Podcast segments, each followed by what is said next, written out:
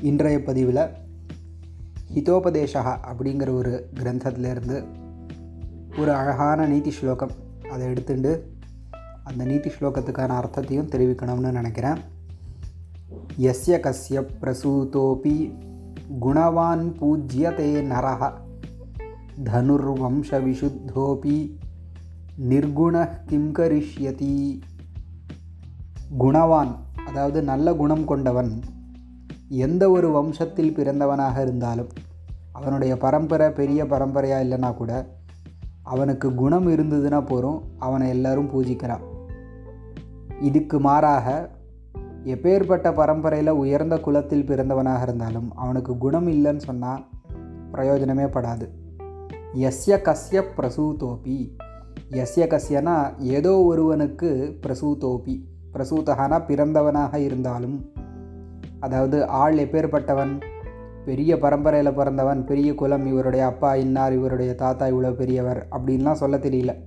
யாரோ ஒருத்தனுக்கு பிறந்திருக்கான். எஸ்ய கஸ்ய பிரசூதகா அப்பி அப்படி இருந்தாலும் குணவான் நரகா நல்ல குணம் பொருந்தியவனாக நரகா ஒரு மனிதன் இருந்தான் என்றால் அந்த நரக மனிதன் பூஜ்யதே. எல்லோராலும் பூஜிக்கப்படுகிறான் மதிக்கப்படுகிறான்னு அர்த்தம்.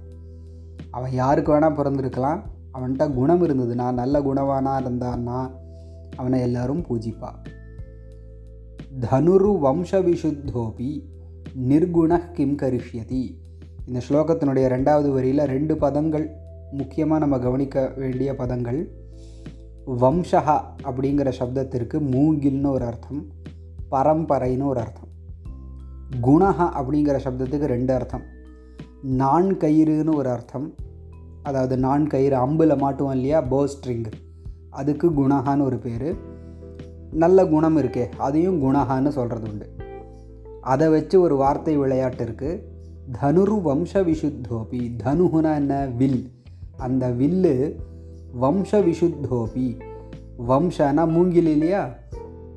மூங்கிலால் சிறந்த வில்லாக இருந்த பொழுதிலும் நிர்குணகா குணமற்றதாக அதாவது நான் கயிறு இல்லாது இருந்தால் கிம் கரிஷ்யத்தி அது என்ன பண்ண போகிறது அதை வச்சு என்ன பிரயோஜனம்னு அர்த்தம்? அதாவது வில் வந்து நல்ல மூங்கிலால் செதுக்கப்பட்ட வில்.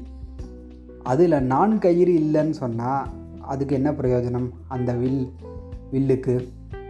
இது ஒரு அர்த்தம்.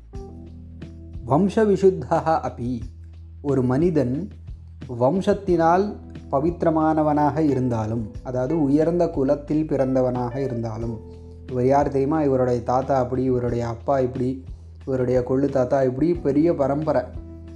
அந்த பரம்பரை வந்து ரொம்ப பவித்திரமான எல்லாரும் பெரிய பெரிய நல்லவர்கள் தானசீலர்கள் இப்படி பரம்பரை வந்து ரொம்ப பவித்திரமானதாக இருக்குது ஆனால் இவனுக்கு இந்த எந்த ஆசாமியை பற்றி பேசுகிறோமோ அவனுக்கு நல்ல குணம் இல்லைன்னு சொன்னால் அவனால் என்ன பிரயோஜனம்?